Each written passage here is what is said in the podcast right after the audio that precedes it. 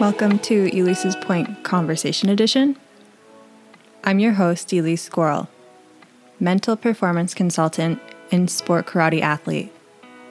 Join me as I talk sport karate related topics with guests inside and outside of the sport. My guest this week is Dr. Maureen Connolly. Maureen Connolly is a professor of physical education and kinesiology.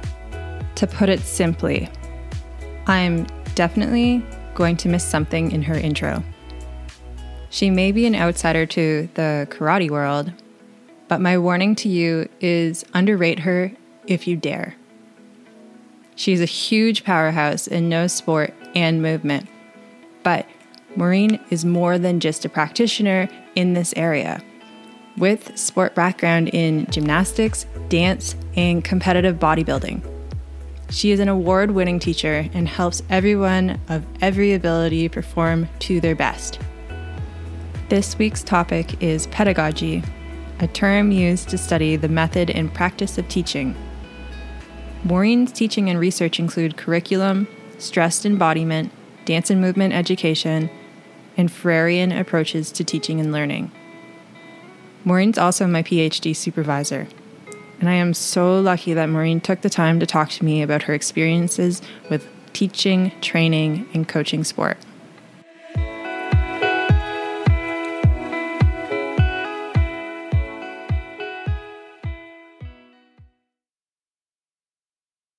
Thank you for being here. Well, first of all, thank you for even participating. I know you didn't have to. I mean, I feel like I take you for granted sometimes, so. No, you don't. maybe a little bit. But I'm very excited to have you on here because I really just want to have a conversation about pedagogy in sport. And I don't understand it fully. Like I'm still learning what it is. But I think more people, especially when I learn more about it, and especially within physical education, they need to be more aware of it and understand what it is and the importance of it and how it resides within power structures. Yeah, yeah. You are an arm's length away from karate, which sparks my curiosity, spending a lot of time with me. Um, yeah. As an outsider to the sport, which is sport karate, how do you interpret the sport? And what do you think about it and why? Well, all of my information about the sport, um, I've got two PhD students, both of whom coach and teach and compete in karate, you and Stephanie, and your forms are very different. So the first thing I guess I'd have to say is that there's a big spectrum in karate, and that and that um, you can know one kind of form, and that doesn't mean you have a clue about another kind of form, right? So so there's there's a, a big spectrum of approaches I know that much. I know it's an ancient form of movement that's centuries of practice and philosophy behind it. And I know that there are, that the ritual is meaningful, not simply habit based, so that the different rituals, positions, progressions, forms of engagement, they, they have meaning. They're not um, simply things to do for the sake of doing them. Um, but I don't know many of the specifics about the sport.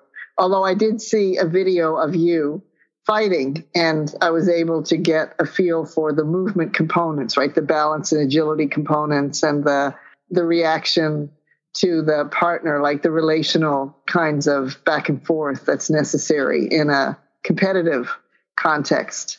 Um, and also, there's a fair bit of adapt and engage nuance that seems to be a part of what goes on. But but that's my my sort of large impression of seeing the sport.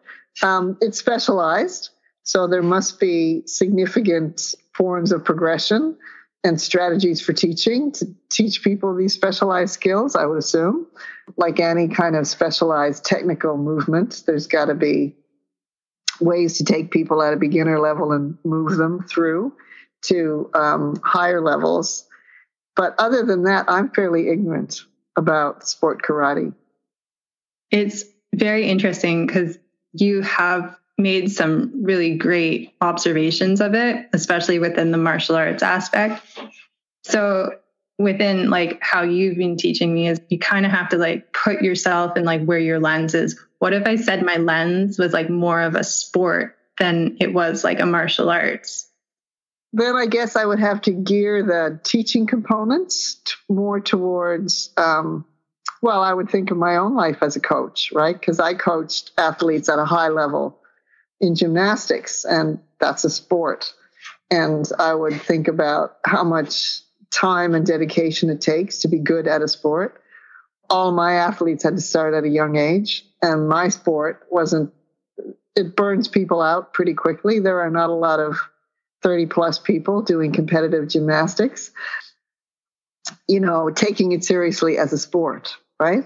Um, and there's um, there's a certain amount of physical punishment associated with participating and sport at a high level. So there's it's not so much you expect to be injured, but you do expect a particular level of physical discomfort and distress as you're making your way through the different levels of difficulty that's in the sport, right? So I suspect that as a sport, similar things happen. But I don't think that takes away from the the nuanced movement and the technical kind of progression that needs to happen. But thinking about it as sport, I would probably think a little more about the disciplined body, certain the restrictions that are placed on the body, the kind of training you have to do so that you're achieving a particular level of competence without continuing to get injured. So like initially training is hard on the body but that training prepares you not to be punished later. Do you know what I mean? In the actual uh, sport competitive situations. So that's where I'd probably pivot with sport is is the the training component that it would take for an athlete to get ready to compete at a level of sport where that would be considered high level or that would be considered technically excellent, I suppose. Okay. Yeah. Hmm. So, because you aren't an insider to this karate community, which is refreshing, what is your relationship to sport? And what do listeners need to know about you to confirm that you know what you're talking about? Ah, yes, that's a good question. Um, well, I am a past coach at a national level. So I worked at the national level with gymnasts. And had different athletes at my gymnasium who were affiliated in the rankings in the national team program. So I never had an athlete from my club make the national team, but my athletes were in the national team rankings because of their performance on the cross Canada assessments. And we placed well at provincial competitions against clubs that also had nationally ranked athletes. And I judged at a high level as well when I was still active in the sport. I haven't been active in that sport in quite some time, but but the intensity and the commitment that it took to be a coach, I was a level 5 coach in Canadian system because that's the level you have to be to work with national level participants. Mm-hmm. Um, so I had high technical knowledge, I had high practical knowledge and content knowledge, all of that, that that's required. I did a enormous amount of biomechanical training to do the kind of analysis we had to do of our athletes in order to gauge their speed and strength and power. I had to prepare athletes for high level competition, some of whom were very good in pressure situations and some of whom were less good in pressure situations. You know, and learning compulsory routines. In my sport, there are compulsory routines and optional routines. So everyone learns the compulsory routines, and then the optional routines are materials that have compulsory elements, but there's lots of um, flexibility built in so that you can customize it to the performer. And then I, I'm a personal trainer, and really developed my personal training interest out of my coaching. So for all the years that I was a coach, tra- training for physical stamina and strength and power, speed, agility, flexibility. Um, that kind of training is a huge part of training for an athlete in the sport that I coached. And uh, and I've worked with high level performers as a personal trainer. So I've worked with professional athletes as a personal trainer, um, just improving asym- asymmetry. Um, so I've worked with kickers, for example, and kickers develop a fair bit of asymmetry on one side of their bodies. So they need to train their non dominant side so that they don't continue to have like these asymmetry injuries. So, yeah, I think that probably um, qualifies me as a high level coach and a high level trainer. But for, um, I mean, for for sport karate or a sport that's oriented around fighting, and as I say, I've only been an observer. It seems to me that balance, agility, flexibility, strength, and power are equally necessary in athletes in sport karate as they are in, you know, the sport that I coached. So I suspect that the basic uh, ways that one would train those kind of fitness elements would probably be similar. And then the technical elements would diverge as necessary because you know i wouldn't have any knowledge about sport technique.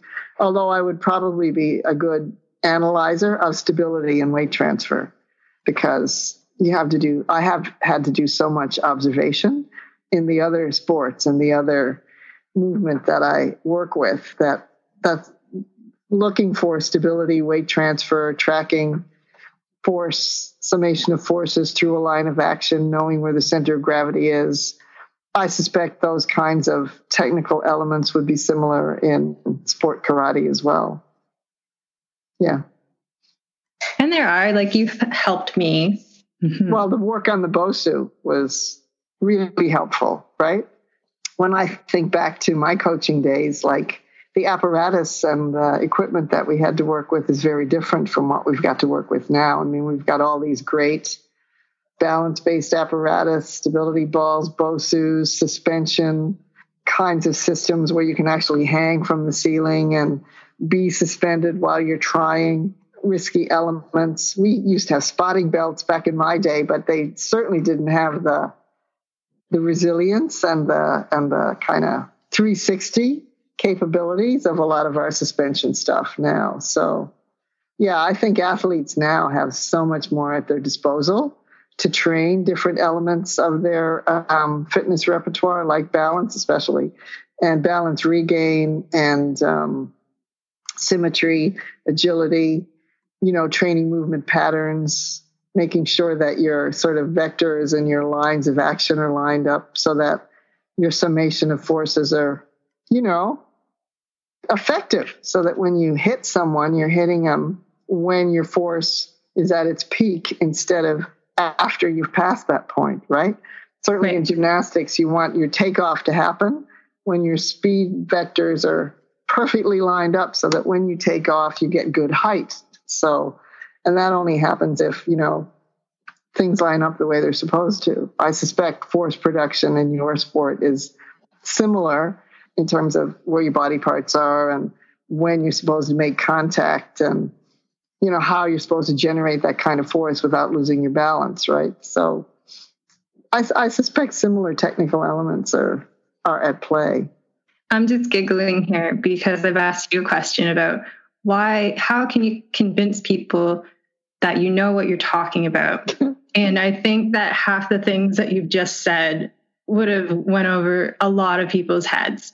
And it's just because it's so like natural for you. And it's just it seems so easy but like it's not. It's very complicated. yeah yeah yeah. I've been looking at people moving for so many years. I just take for granted that i know where to look. I know what to look for. I know how it's supposed to work. Oh yeah, like, and I remember I worked with our university's tennis team years ago, and I don't play tennis. I'm a highly unspectacular tennis player, but I understand force production, you know, and I understand force absorption and summation of forces, right? And how important it is to be stable when you generate force. But I was able to do really good training programs for the tennis team simply because I understood, you know, the mechanics of stability and force production and force absorption, not necessarily because I knew much about tennis, but you know, the coach knows all that, right? They're the, they're the technique people, you know, so that that wasn't my job, but it was my job to make them powerful and mm-hmm. agile mm-hmm. and you know, and to think about their movement. And I could only do that by observing them and seeing, you know, where their body parts are relative to their other body parts. So, yeah, that's, I, I just take that for granted about my skill set. I've been doing it, my God, since I was 18 years old, and I'm 65 now. So that's a lot of years of observing movement. it's a lot. Yeah. And it's just, it's also people, when they watch sport, they don't think about that kind of stuff where it's like force of desorption or like force uh yeah they don't think about it because the athletes make it so e- make it look yes, so easy. Exactly. They do. Like they they totally it looks so natural that lots of people look at it and think well i could do that. Like uh, like good performers make years of training look effortless you know? And that's why well i mean you sat in on some of my gymnastics classes at the university, and you know that the students in my classes do really stupid things because the because the moves look like they should be easy, right? When a when a good performer does it, and someone is looking at it and thinking, well, how hard can that be? And then they try it themselves, and it's a bit of a disaster, you know, because they haven't taken into account all of the things that go into that really good performance, right? So, yeah, absolutely. The good performers make it look effortless, but it's it's not. I love talking to you about that kind of stuff. But getting back to the topic, so what is pedagogy? Um, well, pedagogy typically pedagogy uh, if you look at the root of the word it's it's education for the young right from the latin because the child is based in the, the ped right small. But it's got the larger definition of education. So pedagogy is another word to talk about teaching the act of teaching more likely the art of teaching the leading out like the word education educare the latin means to lead out. So the teacher isn't there to like push stuff in. The teacher is there to lead the learner out. Um, right. You know, to to lead the learning out of the learner. To so the teacher and the learner work together instead of sort of the teacher and the content coming at the learner. Right. So so the idea of pedagogy is this teacher and learner together approach the new learning experience. And, the, and there's this sort of collaborative enlistment of between the teacher and the learner, right? And depending on the age of the learner, the teacher is going to have to use different techniques, skills, temperaments, attunement, attention. Very young learners who know very little about their bodies, the world around them, they're the most fun to work with because everything's an adventure. And and everything is wonderful, right? They have this sense of amazement at everything, like when they start running and and they experience speed. It's this amazing experience, right? Watching little toddlers go from this goofy little walk thing that they do to like picking up speed and running. And then, um, you know, when they're little, the only way to stop is by running into something because their upper bodies are so much bigger than their lower bodies, they can't decelerate because their little legs are pumping as hard as they can. So, so you got to have lots of soft surfaces around because they're going to be falling because little kids don't decelerate well, you know. But if I was working with, you know, older kids, I don't have cushions all over the place for them to fall into because they know how to slow down, you know. Um, hopefully, hopefully, yes, you know so yeah, that whole idea of like the teacher meeting the learner where the learner is, and then together working in the learning experience, right? So there's there's that all that is wrapped up in the notion of pedagogy in a way that kind of makes it a more fulsome way of thinking about teaching than only like the transmission of information, right? Yeah. Okay. So, how is it different than coaching? I don't think it's that much different personally. I think a good coaches usually are good teachers, good coaches, right? Um, and by that, I mean coaches who are not in abusive, oppressive, dominating, exploitative relationships with their athletes, right? Good coaches who who respect their athletes, who want to bring out their potential, who recognize that all their athletes are different and that training needs to be individualized, customized. I think those kind of coaches are probably also really good teachers because they have to be, right? And they have to design progression and they have to understand the technical aspects of the skills that they're teaching so they can, you know, do the the good motor learning stuff, breaking difficult skills into smaller components, learning the components, putting them back together, recognizing what fitness components are necessary for each of these skill based components, organizing practice so that it's it's relevant repetition instead of meaningless repetition, feedback system so that the learner is receiving feedback on the movement that they're doing as immediately as possible to be helpful and in in language and concepts that they can understand. So I'm not going to talk to 5-year-olds about summation of forces or, you know, line of action, but I am going to talk about, you know, principles, you know, the wider your feet are, the more stable you are, right? If you don't want to get pushed off balance, move your foot in the direction you want to go, like things like that, you know. I think sometimes with coaching, at least in my experience as a coach, one has to be a bit more directive rather than exploratory, simply because of the the time intensity issues. If I'm working with um, students in a physical education classroom and I'm doing a movement activity, let's say balance, there are lots of ways to do balance right? You can balance on one foot, you can balance on one foot and one hand as long as you restrict the base of support and add constraints to the alignment, you've got a balance. And I can let them explore lots of different ways to do show me balances, you know, and show me balances on this apparatus and show me balances with a partner. But if I'm in a sport that requires a specific balance, like a handstand, I have to be a little more directive about how to do the balance, right? So that that's probably the, the downside, I think, to coaching at a high level is there's at least for me in my sport, there was less opportunity to be exploratory and more of a focus on technique that's going to be really efficient and effective, right? Whereas when I'm working as a teacher in a movement environment and I'm not getting them ready for a competitive technical outcome, then I can give them lots more room to explore.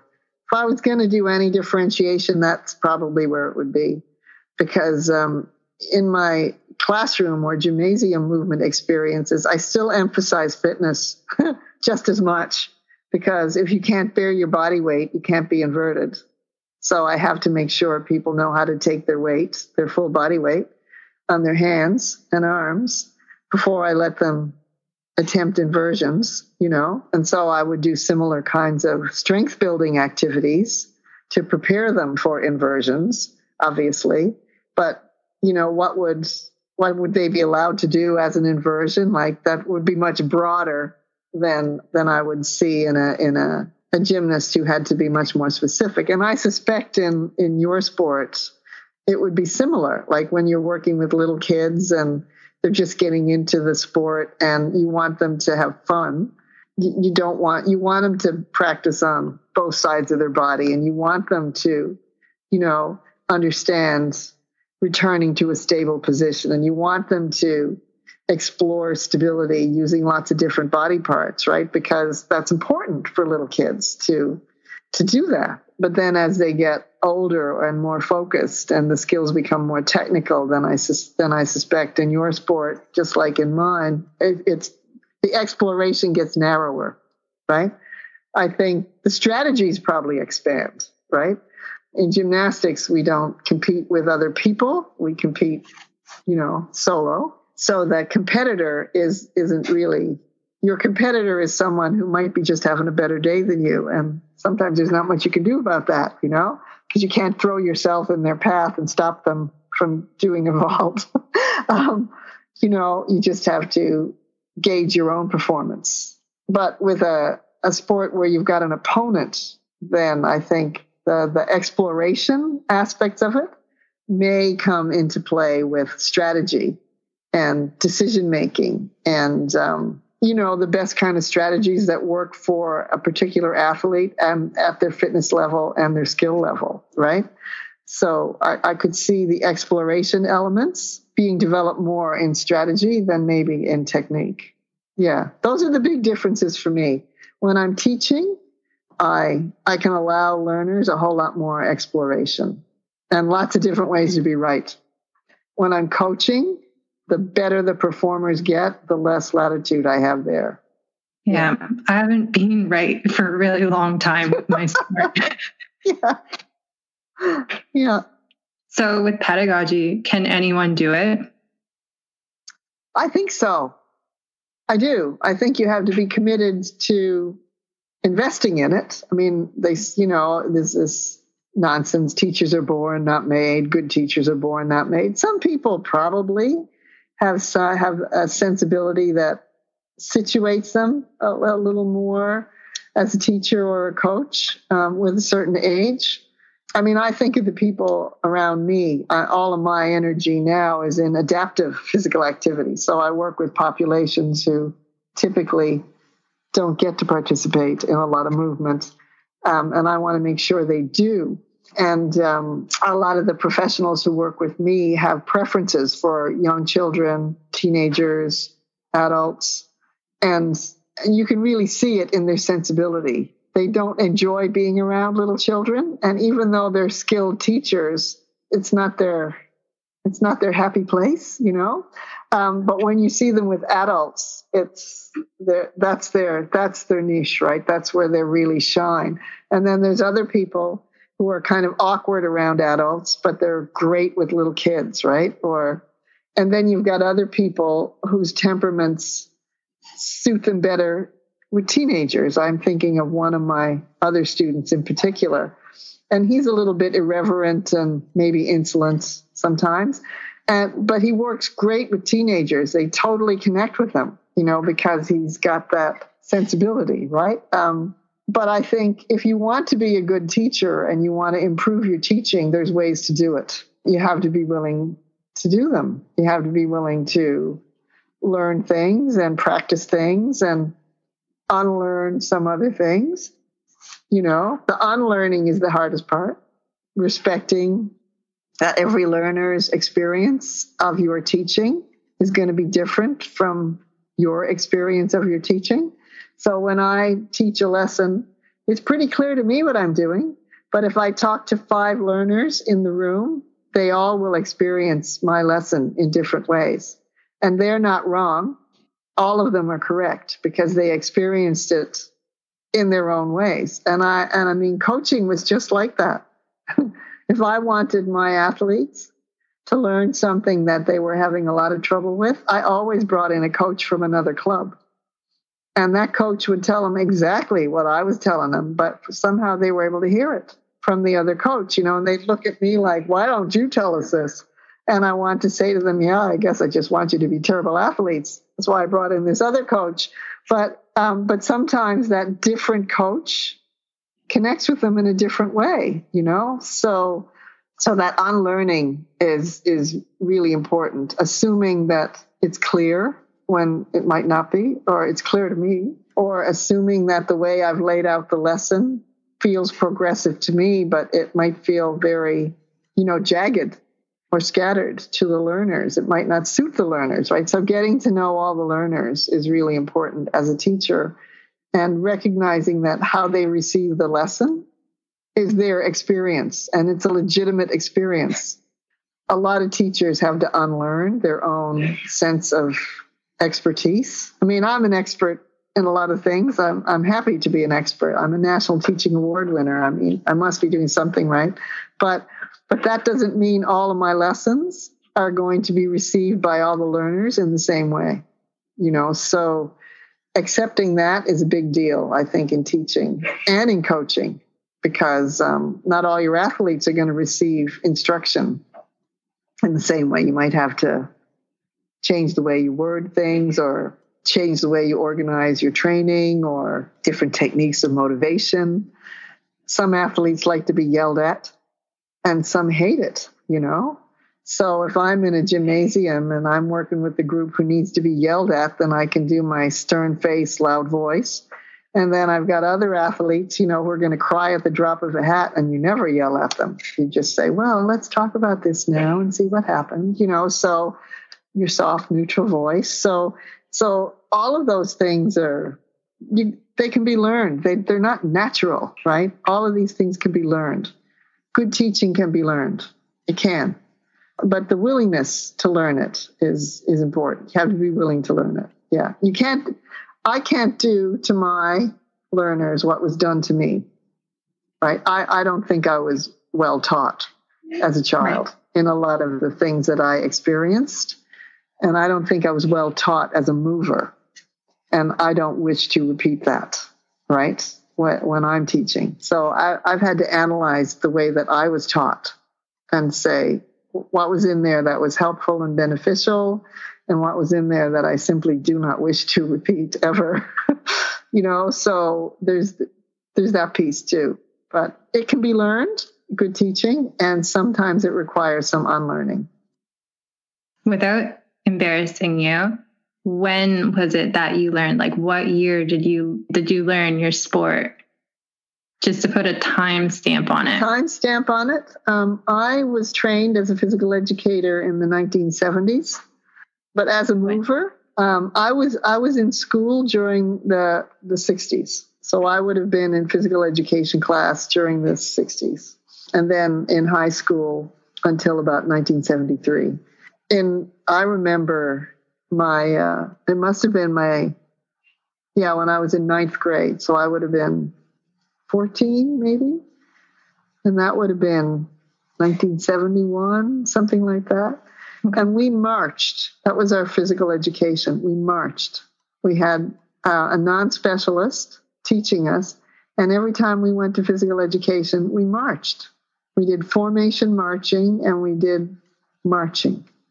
It was a completely horrific experience, right? The rhythm of it was okay, but like marching gets pretty boring when you do it every time you go to physical education, right? We did races, right? Ridiculous little relay races, physical education and relay races. We did um, these fitness tests, the flex arm hang and the push ups and those kinds of things, which really privileged some movers over others, you know? Yeah, it was not a great experience. But that said, I love moving. Like when I was out playing with my buds in the neighborhood, we played baseball, we climbed trees, we were running, we rode bikes. Like I loved being active, um, but I did not enjoy physical education much.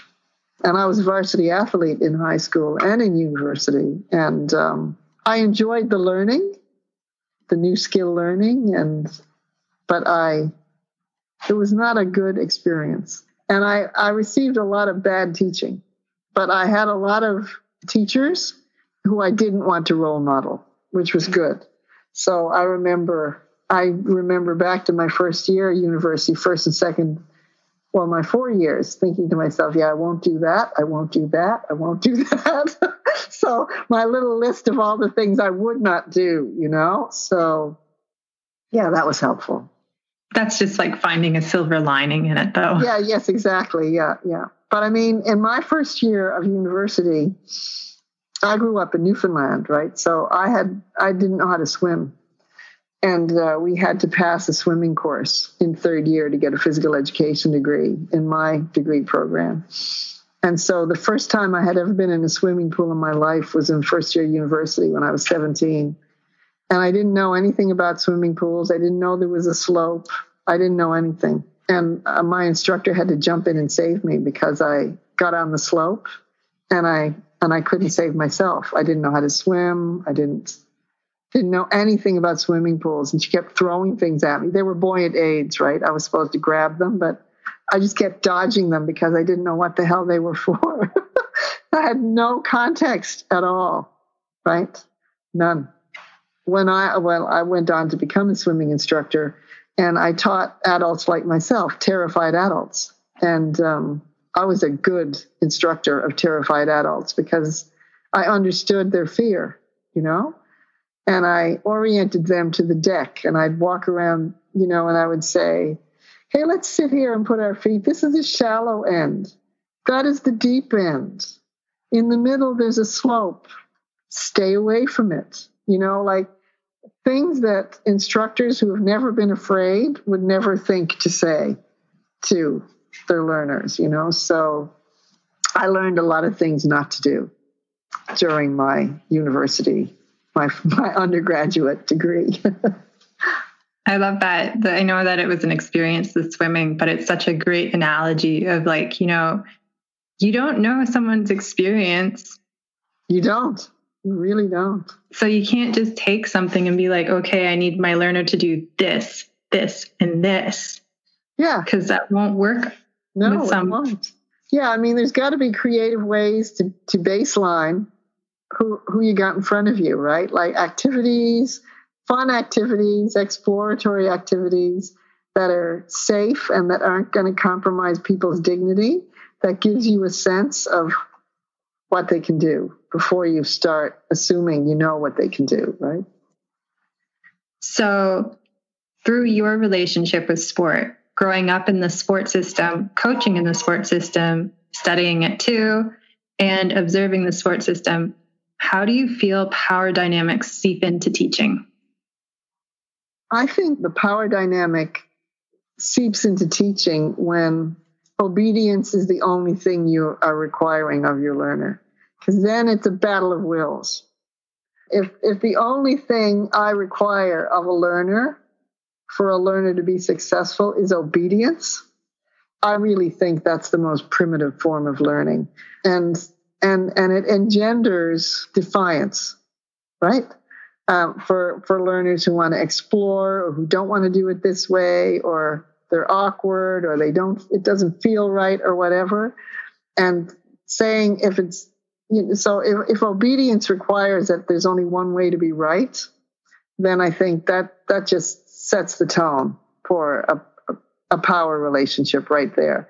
Because the students resent it and the teacher who needs to feel like she's controlling the students resents their resistance right? And that's when things get ugly in terms of sanctions, punishments, you know, embarrassment, abuse, shame, shaming people, humiliating people, right? Because you want them to do what you want.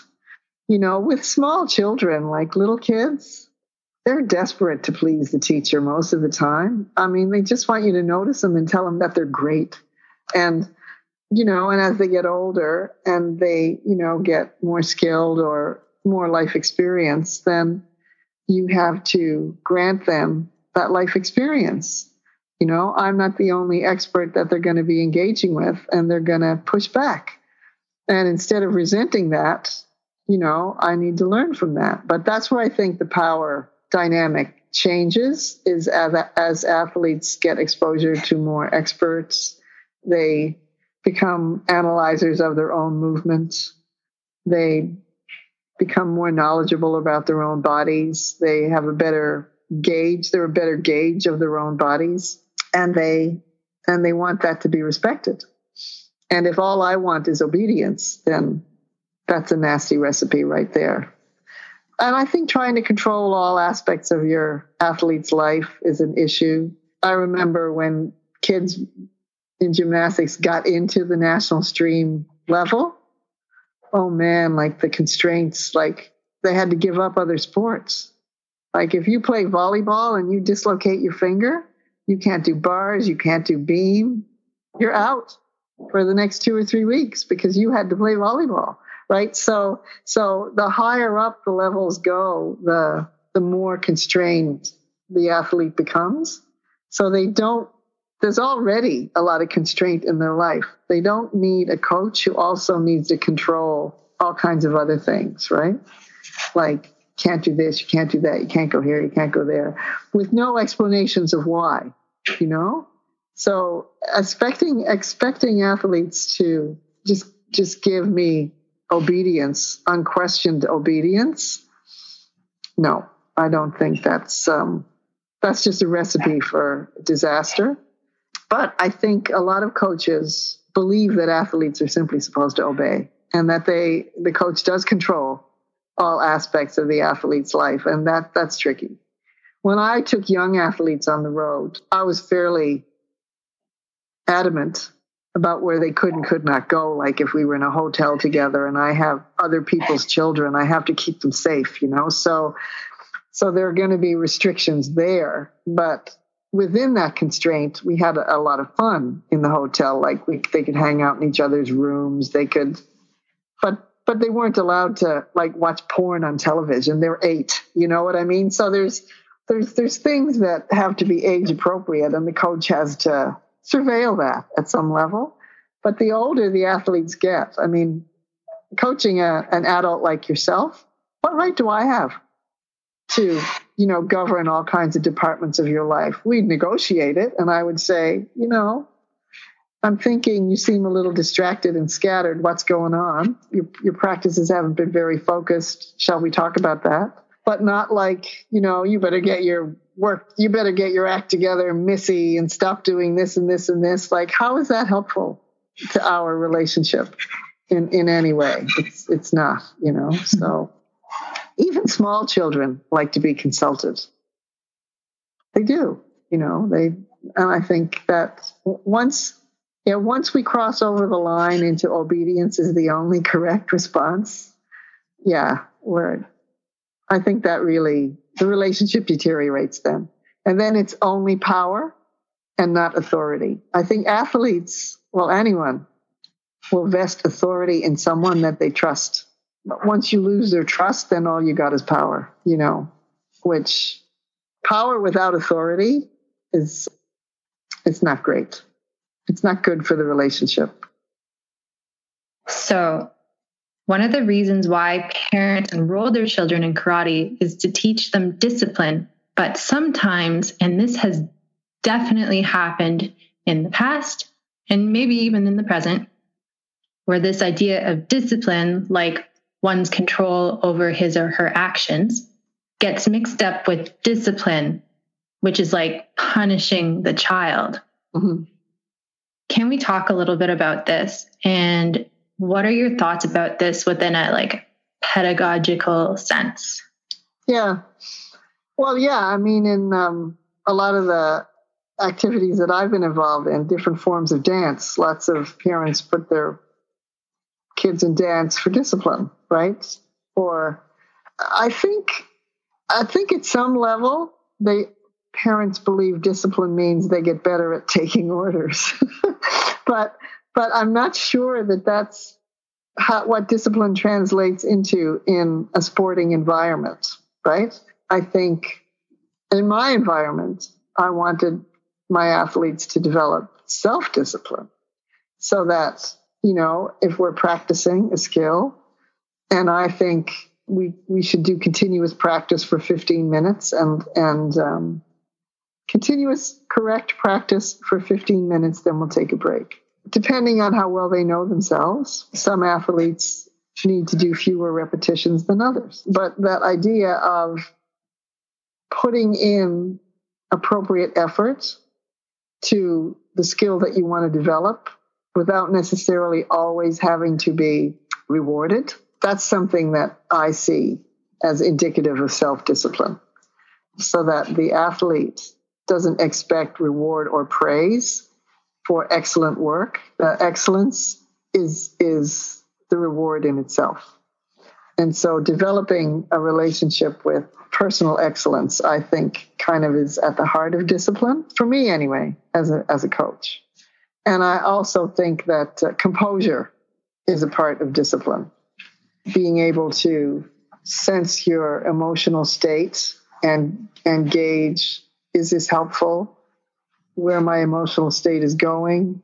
What do I need to do to marshal it so that I can move it in a direction that's going to be helpful for me?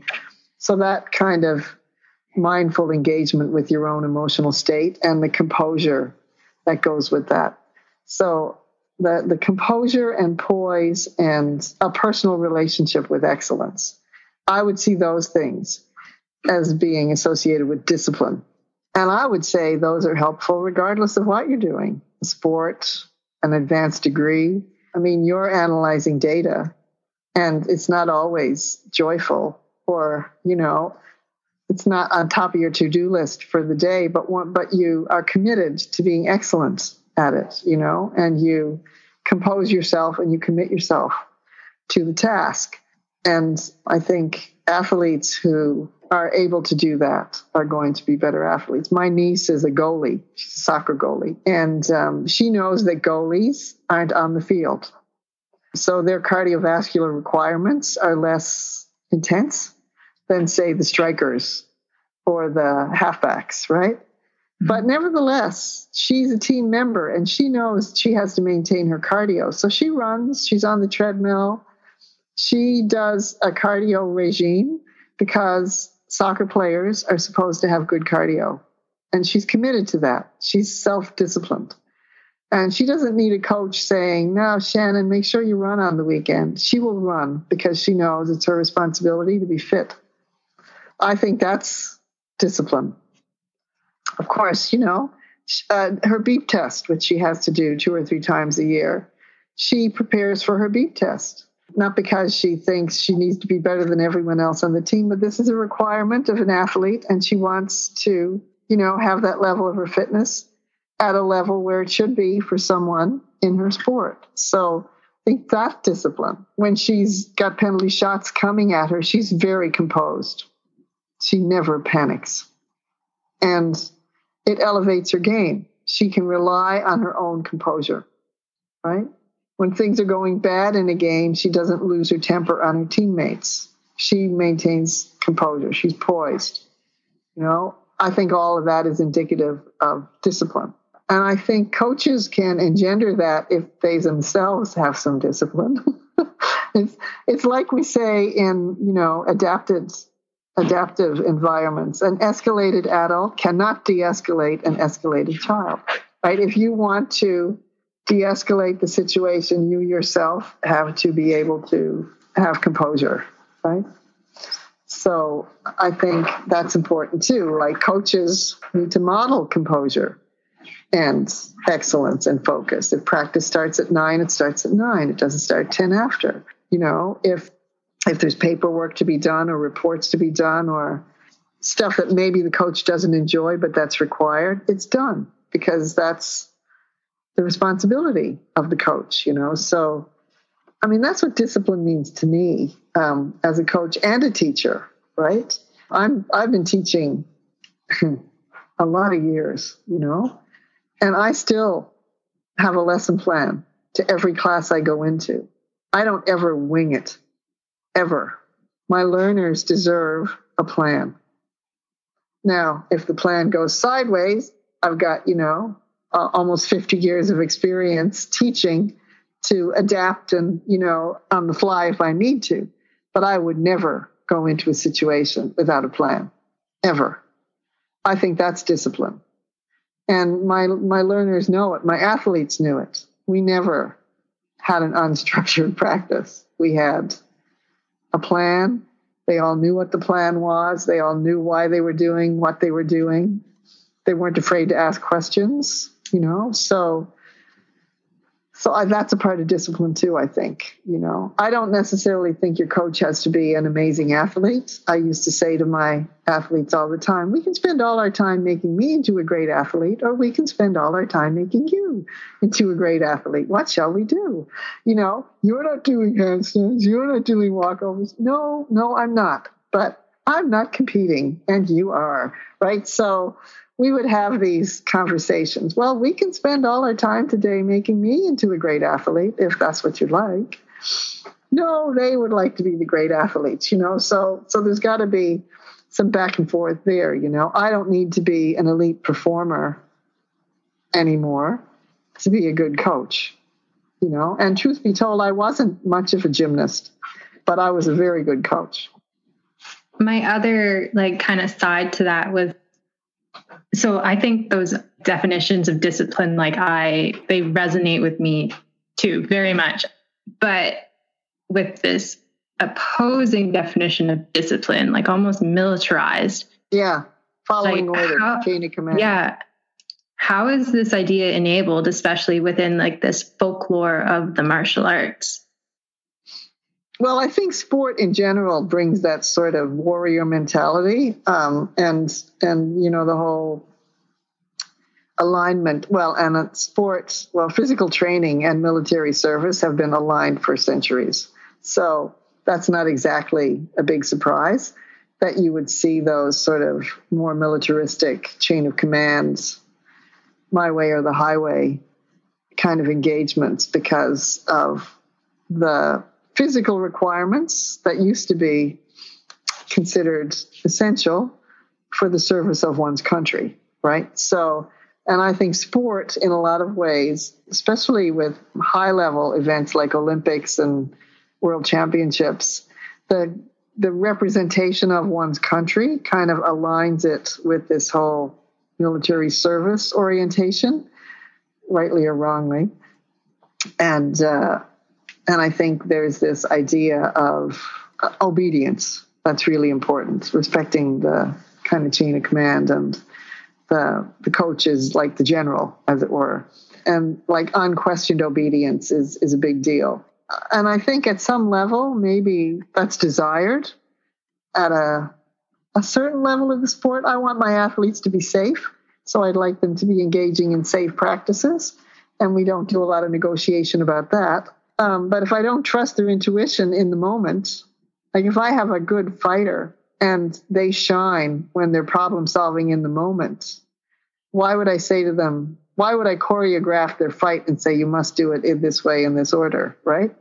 Um, but I think that idea that there's a structured sort of set of ordered movements or ordered behaviors that fall in line and will always be correct regardless of the circumstances.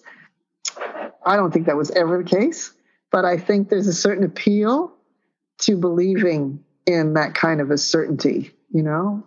I think having certainty has a lot of appeal. The lack of ambiguity is appealing to lots of people. Um, but yourself, as an athlete at a high level, you know yourself, even when you've studied your opponents and you have some idea of what to expect. If you can't adapt with the conditions, you know, or if you can't adapt to contingency, you're not much of a competitor. If we, if you, if you can only play on a dry field and you can't do anything when the field is wet, you're not much of a competitor, you know. So it's so the ability to change with the conditions is also really important. And I think that part can remain fairly underdeveloped if the only thing you're doing is it's going to be done this way regardless of the circumstances. So I think there's got to be some latitude there. But I think in sport, as in the military, those kind of latitudes tend to be earned, not bestowed right? So someone has to earn their way into using their intuition or, you know, having latitude in a particular situation. So there is a bit of, there's a lot of that in sport too. Like you, you, you earn your spurs, you make your way through the ranks, as it were, in the same way that you see in military service. But, but I mean, in recent years, military service is and statehood and nationhood and the whole relationship of military service to nation building and, and nationalism, it's very different from even 10 years ago in terms of what counts as service in you know military service in the service of warfare or strategic imperialist kind of goals right and sometimes it doesn't necessarily bring out the best in the person. Just like sometimes sport is not necessarily a good developer of character. sometimes if winning is the only thing that matters and you don't get caught cheating, then I don't know that that's a great development of character. So So it's it's fuzzy, like the the the um, eyes on the prize mentality, and who cares how you get there. That's um, I'm not sure that's a great mentality, although certainly I think it's valued in some sport, just like it's valued in some military motivations as well. Okay. I'm going to backtrack to my previous question a little because I must make it sound like there aren't great teachers in my sport. There are great teachers in my sport. There are I'm great. sure there must be. Yeah. Yeah. And some come by it accidentally, like that whole you're born versus, you know, you can learn it. And some work at it. How do you know you're a good teacher? You know, you can work your way up in a system, earn your spurs or whatever. But how do you know you're a good teacher? That's a great question. I mean, I suppose, well, you see, you see your teaching in your learners, right? Are your, are, how many of your learners are achieving their goals, regardless of whether they're just like you or not, right? So it's easy to teach a learner who's just like me, right? Someone who, I mean, I was never very talented, but I could outwork just about anybody. And so I like to see that. I like to see that work ethic in an athlete. You know, when we were testing national talent and looking for girls, you know, to get in the national stream of training, we used to have them hold on to a bar with their hands and their feet off the floor, and they had to get themselves up on the bar so that the bar was on their hips. And the girl who could do like one motion and get herself up there had awesome strength in her shoulders. You want her because she's got this awesome natural strength. But the little gal who hangs on that bar and her, she's got blisters on her hands and she's tenacious and she after 15 minutes she gets to the top, you want her too because she's tenacious, you know? She doesn't have natural strength, but man, is she going to work, right? So, so there's this sense of many different kinds of learners can succeed with your teaching. Uh, I mean, for me, that's that's the indication that I'm a reasonably good teacher, is because I reach many different kinds of learners, levels of learners, skill levels, attention levels, motivation levels. I am able to see them make their way towards success as they define it in relation to my teaching. That gives me feedback that I'm a, good teacher. I see it in my learners. And I saw it in my athletes, like all of my athletes were different. So, you know, um, being able to adapt. Like long, slender athletes need to train strength differently than short little spark plugs. you know, the the training has to be different. You have I have to adapt to the body and the personality of my athletes, and and the same with my learners. So when I see a, a broad heterogeneity succeeding based on their own sense of success, then then that's my gauge for my teaching. That's how I know I'm a good teacher. So because we've established that it can be learned, it's not something that you're born. It can be learned. Yes. Yeah. Are there resources that can help make someone a better teacher? Oh, absolutely. Absolutely.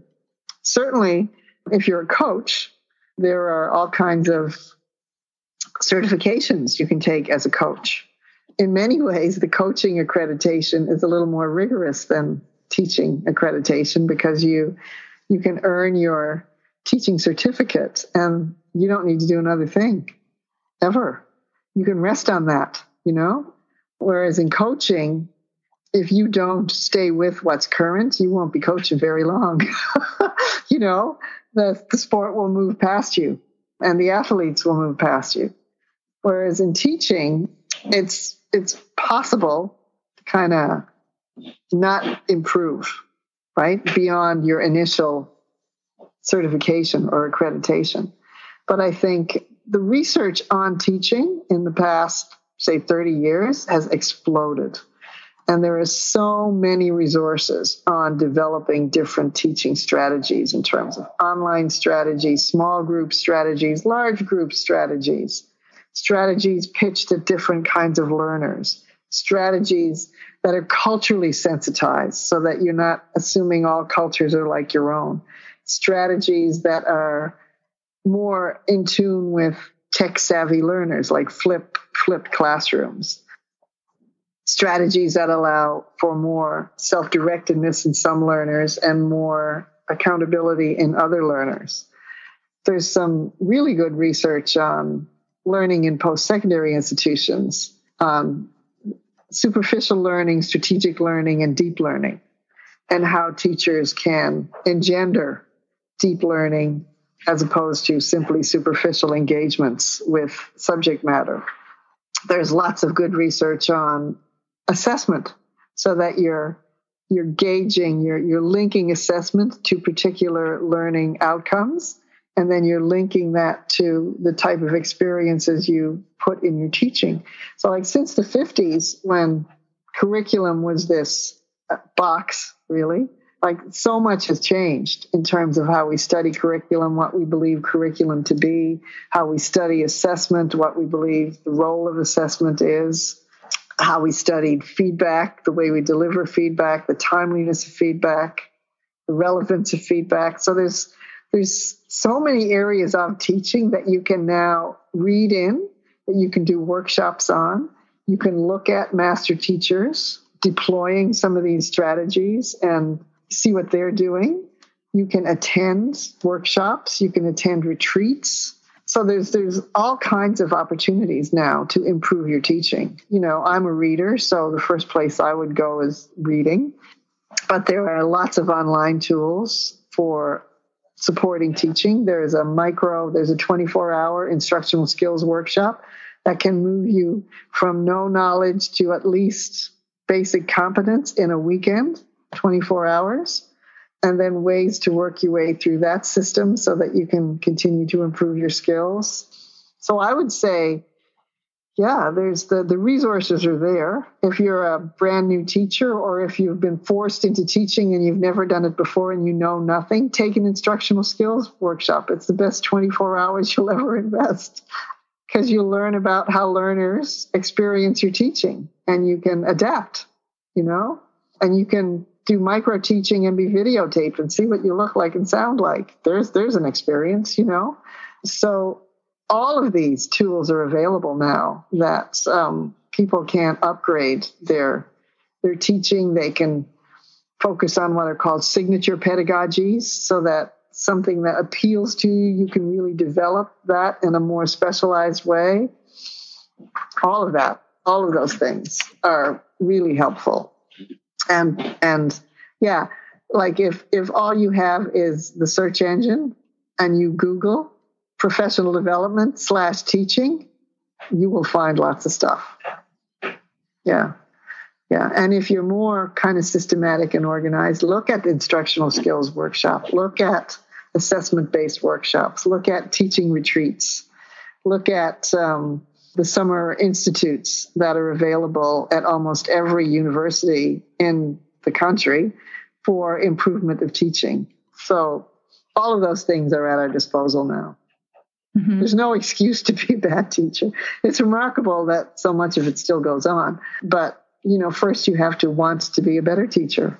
So So um you have a poster on your wall in your office that says meaning well is no excuse. And I love that. Yeah. How does that align with your pedagogy and overall way of being? Yeah. Yeah, that's a great phrase. It's a great little comment, isn't it? Meaning well is no excuse. Well, I mean, meaning well is no excuse for doing right shitty work. Pardon my language, right? But but if you have good intentions and you say you care about the learner or you say you care about your athlete, you believe you have all these good intentions, but that doesn't ever translate into a change of behavior or different action or upgrading or making a switch from something that's not working to something that is, that might be uncomfortable for me to do, but it would be better for my learner. My good intentions cannot take the place of good actions, and they're no excuse for bad actions. So, you know, my my good intentions without good follow up uh, are no excuse. Um, and saying, "Well, I meant well." Okay, that's great, but you know, here was an injury, and here's someone who had a terrible experience, and here's someone who's now a practitioner who missed something really important because you couldn't be bothered to prepare or whatever. So that idea of meaning well is no excuse means I have to go beyond simply saying that I care or saying that I'm motivated. I have to, I really have to move that into the action step. I have to make change. Another one that I don't have on my office wall that I like too is nothing changes if nothing changes. So if I keep doing things the same way, nothing will change. If I want things to change, I have to change something. Nothing changes if nothing changes. So that's really important too.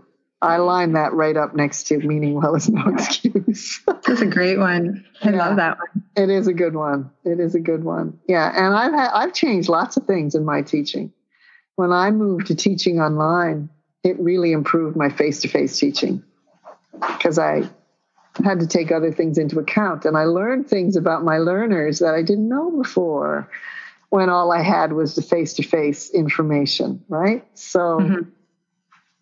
yeah, you know, and um, and in my um, adaptive settings, if I don't learn about the bodies of my participants and I just assume I can transfer knowledge that applies to someone with cerebral palsy and it's going to work with someone with multiple sclerosis, it's not. Like I have to do my homework. I have to be willing to keep doing a lot of learning and stay current with what's going on in the research so I'm not putting my people at risk, putting my participants at risk based in my ignorance, right? I can't mm-hmm. afford it. Like the populations that I work with require that higher standard.